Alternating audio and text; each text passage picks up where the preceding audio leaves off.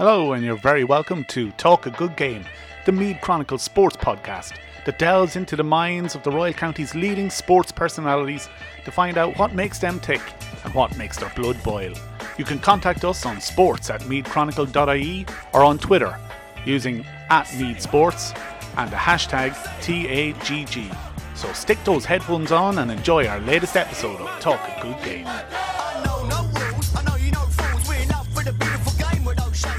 Okay, you're very welcome, as I said, to Talk a Good Game, the uh, Meath Chronicle Sports podcast. Unfortunately, uh, due to circumstances beyond our control, our guest for this week was unable to make it.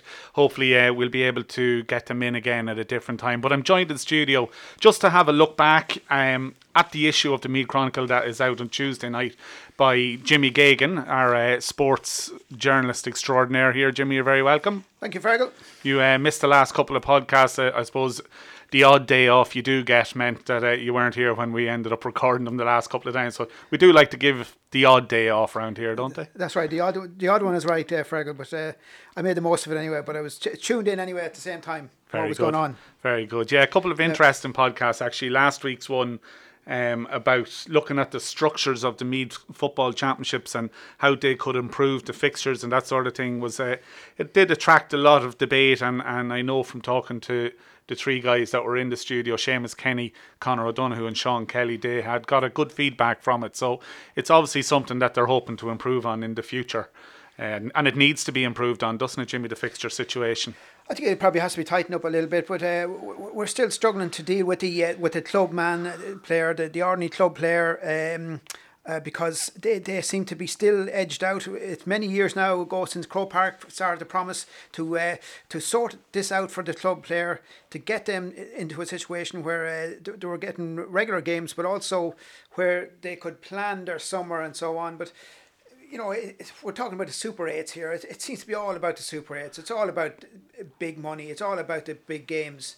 And club players are, are once again despite numerous promises uh, from Croke Park, they're once again left out in the cold, and I, th- I think it's it's a disgrace, Fergal. Yeah, well, we, we I, I did touch on it. Well, rather than touch on it, there's a twelve hundred word uh, we leave it there column. Uh, by myself in this week's paper, where we do talk about the hierarchy of the GAA. Their, their focus is on the money, it is on the star player, the elite athlete, and the club player is seriously forgotten about. But hopefully, these three guys now have come up with a plan, and hopefully, the clubs will get behind it to streamline the Meath Club Championship with the aim, first of all, of improving Meath's stature within the Leinster club, within the provincial club competition. We need a more competitive club championship. We need to be more competitive in Leinster. And I think by being more competitive, it will make our inter-county team more competitive, won't it? Well, look at I, I remember a quote. A quote comes to mind there from Sean Boylan many years ago when, when all this changed when when they when um, it went to group phase and, and teams the, could the could lose door, yeah, yeah, yeah, yeah, teams could lose two or three uh, championship games and suddenly and still be in the in the running for the title. He said that uh, it would take the edge off Meath football, that it would affect and undermine Meath football, and it has done that. Fergal, uh, it has done that big time. And um, I think what he uh, said, I think uh, even paraphrasing what he said at the time, he says the fear of losing is gone. Fear of losing, yes. Well, yeah, yeah. I mean, if you, I, it has to have a, an effect. If you if you um, go in there knowing that you can lose the first match, lose two matches if you go in there knowing that you've got a chat, you know, it's bound to affect you, bound to undermine your performance. And um, I wonder what people out there think. Yeah. You know, does it undermine close I, I, yeah, I mean, I would imagine it would. But uh, guys who are playing the fo- championship football at the moment will will certainly know that better than me. You know, but yeah, well, I think I think there's no doubt that whether they're prepared to admit it or not, I think subconsciously or unconsciously the. Uh, knowing that you have that safety net, that fallback of, oh, well, we have another game, we will have another chance here, has definitely diminished that Meath spirit, that never say die spirit of the 80s and the 90s when, you know, if, if, we used to say, well, if Meath are eight points down with 10 minutes to go, the opposition were in trouble. But now, if we're eight points up with 10 minutes to go, we just don't seem to have that. We've lost that killer instinct. And I think, myself personally, and it is my own view, as all our views on these podcasts are our own personal views, is that that safety net of the back door ha- has diminished that that intensity and, and that will to win. Yeah, but perhaps um, uh, you know, obviously we don't have the same quality of players. Then I think that it's fair enough to say that we we don't have the the same number of top class players we had then. But yeah, I mean, it, it's it's perhaps I think it's a decent enough uh, theory to put forward as to why Meath football has tumbled tumbled down the ranks in recent years. Yeah, yeah. You know, that competitive edge, that hunger, but perhaps, but. Uh, um, there, there's certainly scenes that we know from this year, like how many withdrawals, eight, ten withdrawals from the county team over the last year. Um, so that, that the, the same desire is not. I remember there, there was a time when a player would actually die to get to get a county jersey. That no longer applies. Now it's uh, it's it's players it's nearly, are, are willing. a chore at this stage to have a county Well, it jersey. seems like that, you know, and. Um, um, there was a there was a you know there was a good point made to me made to me there the other day the fact that um, uh, it was Brian Farrell actually he said you know the manager of the under twenties uh, he was saying that a lot of players are, are, are reluctant to commit now because um, they see Dublin they see Dublin dominant there you know so Leinster title they just can't see Meath winning a Leinster title. So they see dominant. So they're saying to themselves, "Why should I put myself through all this? Why should I put myself this torture? Why should I sacrifice days? And why should my family suffer?" Because I've no chance of getting winning a Leinster title. It's going to end up in the back door, going down the back door, and who knows where that Sorry about that, Jimmy. We had a, a, just a bit of technical difficulties the with the machine there. Yeah, the gremlins, they're uh, they're everywhere, even in Meath Chronicle Towers here.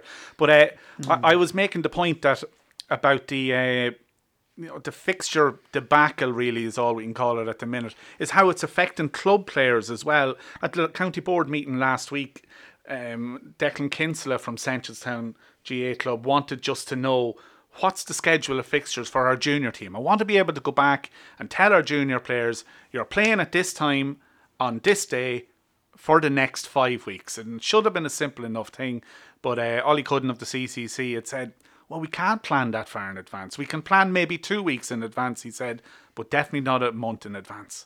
And this is the frustration for the for the honest to god club player that has a maybe has a wife, has a girlfriend, has a boyfriend, has kids, has has dogs that need to be walked, has holidays that need to be taken. They want to be able. They're willing to sacrifice a lot in their life to be able to play GAA, but they want a certainty of a fixture, and that is the big problem that has to be addressed, isn't it? It, it certainly is because uh, we all know that the club is the is the foundation, the pride of the parish. That is the foundation of the GAA. It has been from the very start. It's one of the it's one of the reasons why the GAA is this great organisation, this brilliant organisation, and uh, you know, and this has been undermined now, and it's eat away. It's eating away gradually at the at the structure of the GAA. We mightn't see the effects now, but. Uh, well, maybe we ha- we're beginning to see the effects now because people are walking away. Guys are going to America. Uh, they're not they're not willing to play for the county teams. They're not willing to play for clubs. They're going to young guys, and you can't blame them. But I mean, in in the past, they would have stayed at home, made sure they're fit because they could they knew when the championship was on. Now they're going to America. There've been lost to um, county teams. There've been lost to clubs, and it's that's going to undermine the the the GAA in the long run. And it's a, certainly a serious. And the problem is that there's no the Super 8 has only compounded it. Instead of trying to f- fix, I've, I've heard uh, on other news stations uh, or other sports stations about um, how in other counties, uh, the club scene, you know, people are not happy with the club scene. They're not happy with uh, the fact that players don't know when they're going to be out next in the championship match. And um, so it, it's just it's, it's not been sorted by the GAA, by, and it's up to them to do it. Well, hopefully now this document that uh, the the three boys have already mentioned are bringing to the delegates of the county board. Hopefully this will be the first step on an improvement in that. But uh, we'll move on quickly. We we did uh, type out a bit of a outline of a plan to follow for this podcast and we went off off script straight away yeah but first thing we wanted to discuss or I was planning on discussing was that that old football was coming home Jimmy the the the beating of the yeah. drum for the last week coming from over the Irish water the football was coming home well it, it that drum beat ended last night in Moscow with England being beaten by Croatia. And I'm sure a lot of people are tuning in now going, well, that's some leap from uh, fixture problems in the GAA to England exiting the World Cup. But uh, it, did grab the nation, didn't it? England's involvement in the World Cup. And I suppose the fact that we weren't in it ourselves, it gives us something to follow. Where would you lie on the uh, whole Irishman supporting England debate? Where, do you, where does your Well, look at um, I, I I've been over in England many times myself. Of course, I worked over there. I worked with English people. Uh, I have relatives or English people. Um, you know, yeah, obviously that's all. That so many Irish people have that are in that situation. But I, I was hoping that they do well because um, uh, you know we support England. We we know these players. And um, I remember, vaguely remember, 1960 when uh, Alf Ramsey led England to the World Cup, the first ever World Cup. You're not on the beer that night, Jimmy. No, you're going no, to beer to celebrate that 1966. Exactly. We start doing the sums now to add up. we were moving on quickly, but uh, Alf Ramsey led them to uh, success that year. Um, no, I, I was I was hoping to do well, although I mean I had gone for France uh, you know, I'd, I'd gone for France uh, to, to win it overall myself, and I still t- obviously still think they will win it. Well, there's no yeah. no harm in, in in thinking that another team are going to win it, but I just didn't. I don't understand this approach by some people saying I'm not supporting England. I'd support anybody but England. And most of these people are wearing Liverpool jerseys or Man United jerseys or Chelsea or the newfangled supporters from Man City jerseys. And but you know, and then they have this almost hatred of the English national soccer team. I can understand that this it's coming home gets on people's wick and drives them mental. Mm. I can understand that. And you when you watch Ian Wright's little argument with Roy Keane on ITV last night, and Keano putting him in his place about you were planning parades and everything. That element of the English support really does get on people. But these are the players that, that most Irish soccer supporters follow week in, week out. I can't understand why they wouldn't you know, wish them to do well or hope that they'd be winning a World Cup. Yeah, well, you're a big Liverpool fan yourself. I think anybody who well, knows I'm big you, and I'm a Liverpool fan. Yeah, so uh, anybody who knows you will know that, uh, Fergal. So. Uh, you know, I mean, yeah, you have to sort of. It, it would be almost um, sort of hypocritical if you didn't yeah. sort of follow them, you know, and um, and then follow the club scene, and then hoping that the national team would, would, would collapse okay, we, we talk about 800 years and all the rest of it, but I think we, you know, this it's it's not really relevant in, in, in, in the context of supporting a, a, soccer team. I think it's good to remember your history, but this bearing a grudge is yeah, is yeah, this bearing a grudge, yeah, yeah. So I, I was I was hope I thought they might do well. They certainly look very much like. But the problem, the thing I was worried about, in, or concerned about, in the sense that the, the, the quality of football the English produced, because a lot of the Irish players, of course, play over there the quality of football they produced, I thought, was dire throughout the uh, competition uh, for, for, most of the spell. It was about character, it was about effort, it was about graft, which are great qualities for any team to have, of course. But uh, when you see the, the the skill of Modric and and other um, Croatian players last night and other teams as well, you know, it's it's a higher level. They're, they're still playing it in a different level. And despite all the coaching, English football is still about, uh, you know, 100% graft, determination, uh, certainly compared to do to uh, continental teams and other world teams. So, I mean, we, I say Ireland, like, you know, we, we, that's the football Irish players are accustomed to as well. And we were not going to we're not going to make a huge impact. England are not going to win a World Cup ever. I think playing the way they did. No, in this no. World Cup, they did fine, but I mean they're not going to win it. when you look at Croatia last night, and I seen a very interesting tweet um, from I can't remember who it was from last night, but you know making the point of Croatia. Oh, a small country of 4.1 million and England this country of 55 60 million whatever it is um, when you look at Croatia as an Ireland sports reporter and, and our impact on the international sports scene across all variety of sports it's it's it's not impressive when you look at Croatia who produce world class soccer team mm. produce a world class basketball team they've world class players playing at the highest level in the NBA they've got uh, champions that compete at the winter olympics the summer olympics they're just for a nation so small and I'm sure that they don't invest huge. They probably invest more than Ireland.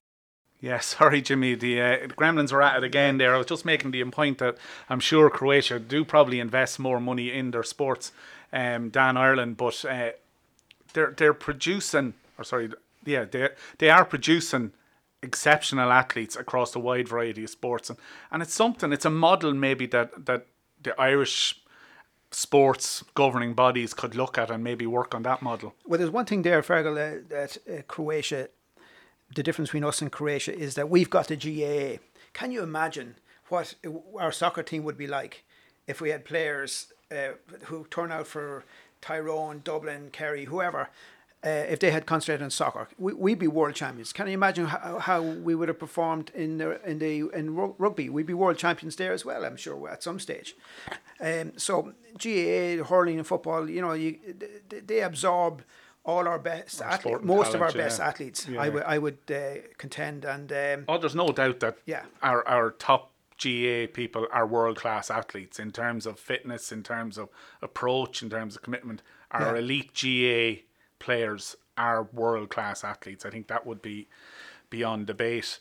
But it's trying to get the people that specialise in and our, our soccer team is so when you look at the World Cup, our soccer team are so far off the pace and people might try to tell you different, but we are, we're way off it. Yeah. Our athletics, yeah, okay, we've Sarah Tracy or Sarah Sarah Tracy is a decent athlete as well, but Sarah Healy winning gold, um, and a few other girls winning gold at the European Athletics Championships, Patience winning gold as well at the European Athletics Championships during the week. So maybe our athletics program is going to improve.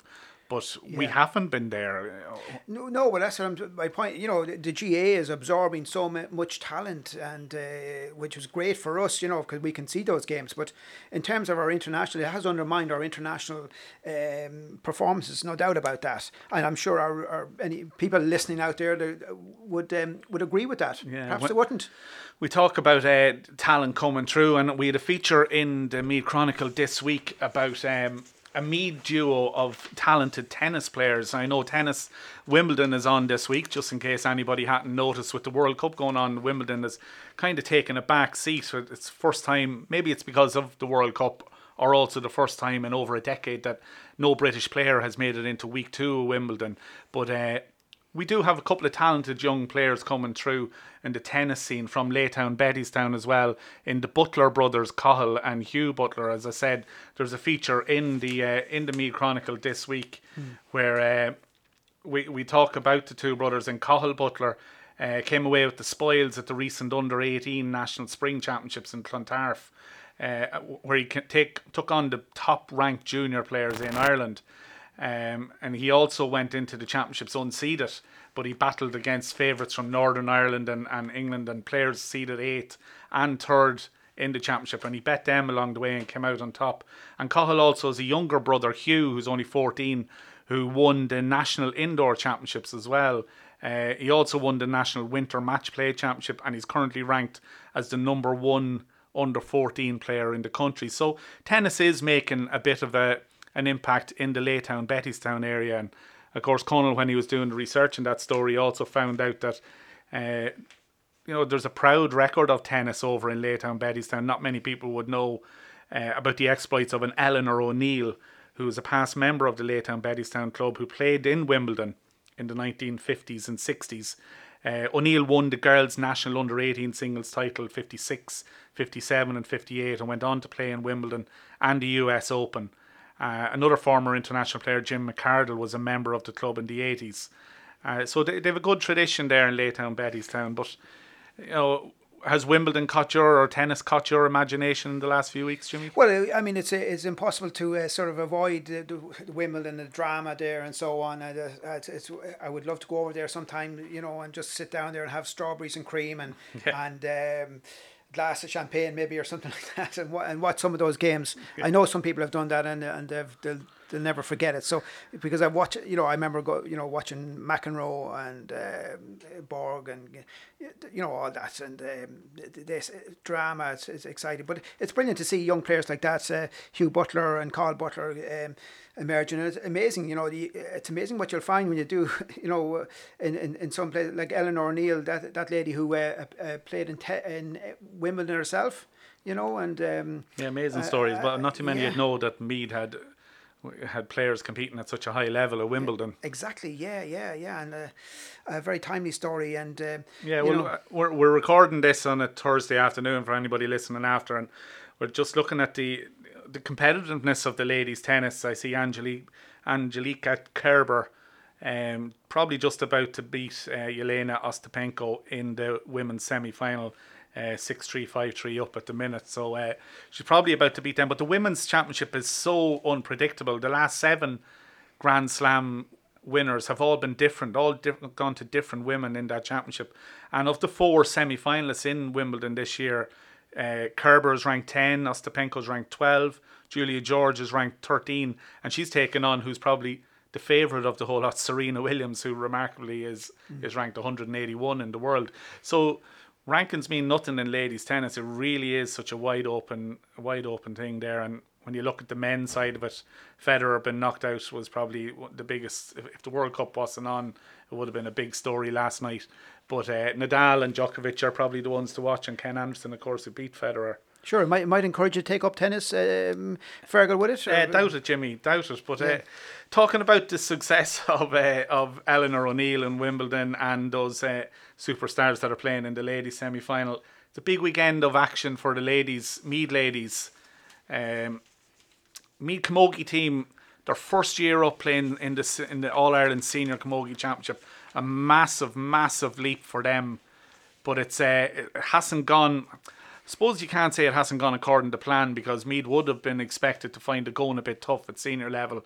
But uh, I see that manager John Davis last week was having a go that uh, a lot of clubs, or not a lot of clubs, but I think he was saying one club in particular, not that he mentioned names, that not everybody is rowing behind this success story that is Meath Camogie. And he believes that if they did, maybe the situation could be a bit different. They played what three games and lost three in the championship. Yeah, I mean, uh, you know, I suppose you know, Meath Camogie is like one of those. Uh, League Two teams in England, maybe that, that suddenly go up through the ranks and suddenly find themselves in the top tier among the elite and it's a huge, huge ask to try and start winning matches um, just like that. Um, I know uh, John has done, and and the management team and the other people involved in in Meath Camogie have done wonders over the last. Uh, 11 10 year 10 or 11 years the one wonders but now but they've also lost to compound their problems and compound the challenges that they've lost a lot of quite a a lot of talent, uh, some very very good players. For one reason or another, have had to withdraw. Um, there's you know it's so I mean I mean now so so um, to increase the talent for John or the, the challenge for John is that he's got to rebuild a team while he's playing at the highest level. Yeah, it's impossible. and that's really. that's an impossible. Um, it's difficult for any team to lose even one, two, three of their top players. But for Meath Camogie to lose, what what if they lost four or five players? Four or five and, players, and yeah. Through through injury and, and girls going travelling and that. But um and then uh, there are other players like superstars that are playing injured, like Jane Dolan, who's playing injured yeah. at the time. It really is a difficult job, and and uh, it's not going to get any easier on Saturday with uh, All Ireland champions Cork coming to yeah. trim. Well, I mean, also John has had to bring in a lot of young young players, and you know, to to uh, the point he made was that uh, they're learning their trade against the very best, the elite of the game, and it's a huge uh, challenge. And uh, yeah, Cork Cork arriving.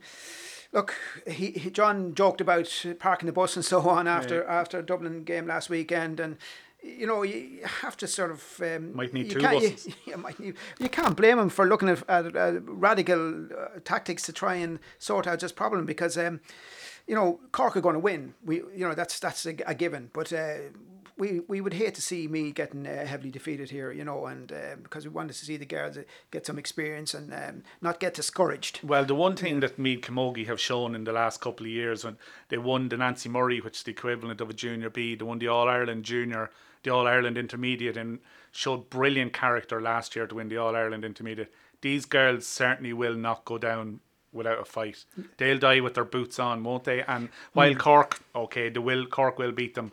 I would expect Meath to put up as usual a heartened, a good hearted, spirited performance tomorrow. Yeah, well, that's that's what we're saying in, in, in Sorry, this week's Saturday. in this week's paper. We're saying that. Um, you know, John, uh, how much he prizes. He's a brilliant coach, as we know. He was brilliant with the Meath hurlers. Uh, he brought them to the top level. Uh, but we know how um, he prizes character, he, he, he looks for battling qualities in players. Uh, that's the, the foundation, the basis, I think, of any player he looks for. Will they battle? Will they graft? And then you, he works from there, and it, and that's uh, what he's been he's been doing. I think that's what his success is based on, because um, he knows that and without players, and, and, he knows the team he sends out there will give 110%. I know the, an old cliche there, but 110% in every game and he, but you know, just um, they're playing Cork, so yeah, All yeah. Ireland champions. So you know, it's it's it's another challenge completely. Um, another Meath ladies manager that'll be looking for uh, an improvement on the last couple of performances will be Eamon Murray, uh, the Meath ladies senior team manager. Of course, they're playing at intermediate level. Um, Eamon had he came in in a bit of a when Meath football was at a bit of a lull.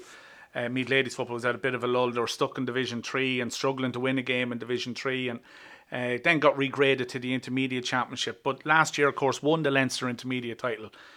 Started off this year really well. Got to the National League Division Three final. Unfortunately, only one team gets promoted, and they came up against a very strong Wexford team, who beat them in the National League Division Three final. Since then, though They've lost their Leinster intermediate crown, losing to Wicklow, and now on Saturday, on Sunday in Clones at two o'clock, they face a very tough game against Fermanagh uh, to get their All Ireland intermediate bid back on track. Uh, it's a big game, isn't it, Jimmy? I believe you're going to that one on Sunday as well. It's it's a big game. Yeah, it's a huge game uh, for the for the ladies, you know, because they, they they put in just as much work as the men. You know, let's not forget that training and so on over the years. So a big championship championship encounter. Um, and again, like the Camogie players, it's um, uh, it's a huge ask for them to get anything from this match. But um, Eamon Murray, you know, they, they've done the business before, and his management team, and um, they're, they're, they they could they could get a vic- could get a victory here. Yeah, it's it's these um, knockout stages are played on a group on a group stage. So there's three teams in the group: Meath, Fermanagh, Roscommon. Two teams coming out of it. Meath would be expected to come out of the group. If they don't come out of the group, they don't beat both counties. It'll be a major surprise. But Eamon has defensive issues. There's two girls. Uh, Sarah Powderly seemingly has done her cruciate knee ligament. Sarah was cornerback on the National League Division Three team of the year. Katie, K- Katie New is away. Um, Katie New is away on um, holiday as well. She was the other cornerback on the National League Division 3 team of the year. Orla Lally has been struggling with injury all year and has only just come back recently. It's not 100% sure she's going to be fit for Sunday. And Emma Troy is no longer part of the panel. Uh, just wasn't able to give the commitment to, to the Meath team after many years of, of excellent service. So there's four defenders as we spoke about the Camogie team, if you take out three or four players out of the team, all of a sudden you become vulnerable. So Eamon will be hoping not to be caught on the hop by Fermanagh in the wide open spaces of Clones on Sunday, I'm sure. Yeah, well, again, you know, what team can afford uh, to lose four or five players of uh, regular starters? You know, nobody can, can afford that really. Uh, very few anyway. And Dublin maybe in, in, Dublin, in the senior yeah. men's, they, they might, but uh, they're going to be the exception to, to every rule, really. Well, yeah. well, you mean Croke Park? They're getting they're too much in Croke Park. Fergus. Yes, that, yeah. That well, that's an exception to every rule going. Yeah, yeah, yeah. Of course, we won't we won't go down that line just yet. But um, just to finish up, we, we have a couple of A League finals. Of course, the A Leagues are wrapping up. Uh, uh the fair play to the Meath CCC. They've got the the leagues wrapped up pretty quick. A uh, couple of finals coming up. An A Football League Division Three final uh, between Bective and Meath Hill in Navan on Saturday at 3.30 and that's followed at 5pm by Longwood and Navan O'Mahony's in the A Hurling League Division 2 final. So uh, Bective and Meath Hill, I know Meath Hill are managed by Davy Cahill who would have strong connections with Bective so there'll be uh, he'll be looking maybe to put one over his own hometown club there I'm sure uh, yeah. winning the junior championship. They're probably two of the most recent winners of the Meath Junior Championship as well. Yeah, it's going to be a fascinating encounter that because uh, you know, as I say, the, two two teams are would be very evenly matched. I, I would say Meath Hill will, will, probably edge that one. Fergal and my, what's your view there? Well, Bective topped the division um, and were quite impressive throughout the league. Did lose the last league game to St Ultans, but it didn't really matter to them. They were already guaranteed top spot and, and into the final. Uh, Meath Hill defeated Carnaross in the final game of the league stages. That was second against third, and the winner of that game went on into the final. So Meath Hill did show plenty of character in that to advance to the final. So it'll be tight. It'll be a good game and certainly not one to miss. Uh, followed by the Hurling League final, then Longwood and Navan O'Mahony's, who are unusually for Division Two, two first teams playing in the Division Two league final uh, two teams that are in Group B of the Senior Hurling Championship. So uh, you would expect a, a, good tussle there, Jimmy, between Longwood and Navan O'Mahony's. You certainly would, yeah. But Longwood, um, uh, I would think would, would have the edge there. You know, they they they are they're playing some good hurling at the moment in the senior championship. Uh, they recorded a, a, win there. They've won. You know, they've made a good start to the, their campaign in senior championship. Yeah, two wins. Two wins. You know, beat, yeah, beat Trim in the first round was yeah. probably their biggest game. Yeah. Uh, that would pretty much guaranteed them top spot. You know, Ma- uh, Manny's up there, obviously up there as well. But I think Longwood are they're a hardened campaign, you know, seniors team at this stage. Yeah, nice to get a bit of silverware on the mantelpiece I'm this sure, early yeah. in the season. Give them a boost, yeah. So two games on Sunday then as well, uh, both in Páirc Tailteann. An early start. Uh, I'll have to get out of bed early on Sunday morning for Ballivor and Moynalty in the A League Division Four final. Ballivor uh, were unbeaten, went through Division Four unbeaten, and uh, they've draw a huge amount of players from Killeen and Kildalkey hurling clubs. So there's no question in any of those players' fitnesses uh, or fitness. So they're all in, in flying form, and and Ballivor will probably be favourites to beat Moynalty in that game. And then the second game uh, is between Syddan and Oldcastle in the A League Division Two final. Syddan ran away at the top of Division Two, so they'll probably be hotly fancied to win that. But Oldcastle needed to win their last game to leapfrog Rathkenny into second place, uh, which they did. They, they held on to beat Castletown narrowly enough, I believe, um, to leapfrog Rathkenny and claim that second spot, which was automatic promotion and a place in the final. But as I said, Syddan, I'm not too sure. They lost to Trim in the last mm. game. I'm not too sure, and I think they lost their second last game yeah, as well. I, I fancy uh, Oldcastle. I don't know how Oldcastle had Jason Scully. Probably didn't have him for most for their campaign. He, he's you know he's one of the up and coming uh, stars you might say of, of Meath football. So I think he he'll be playing for, in that, and I, I think he might give them an edge in that game, Fergal. Yeah, well, okay, we'll we'll agree to disagree on that one, Jimmy. I just think Syddan will will feel as if they've come this far in the league to have topped the topped the division and ran away with it, and and they say they eased their eased their foot off the gas a little bit in their last two games and lost out to Nobber and to Trim in their last two games. That they might be keen just to push on and claim the silverware. That they probably feel their their consistency throughout the league then deserves.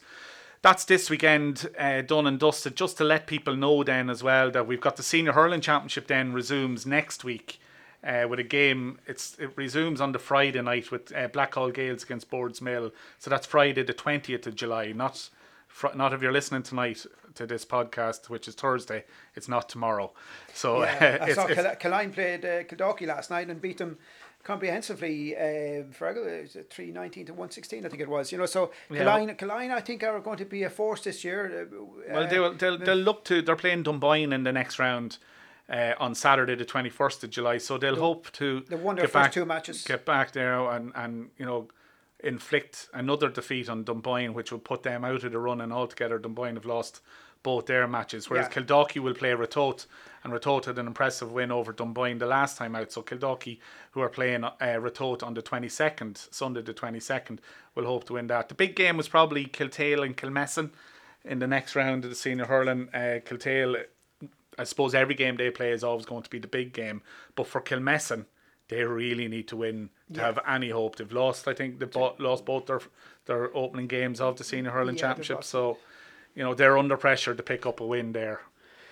Yeah, but I, I can't see Kiltale um, uh, losing that one. Fergal, you know, they have too much, uh, too much power. You know, and um, Kil- Kilmessan have been playing well, and but they certainly do need to step up to the plate.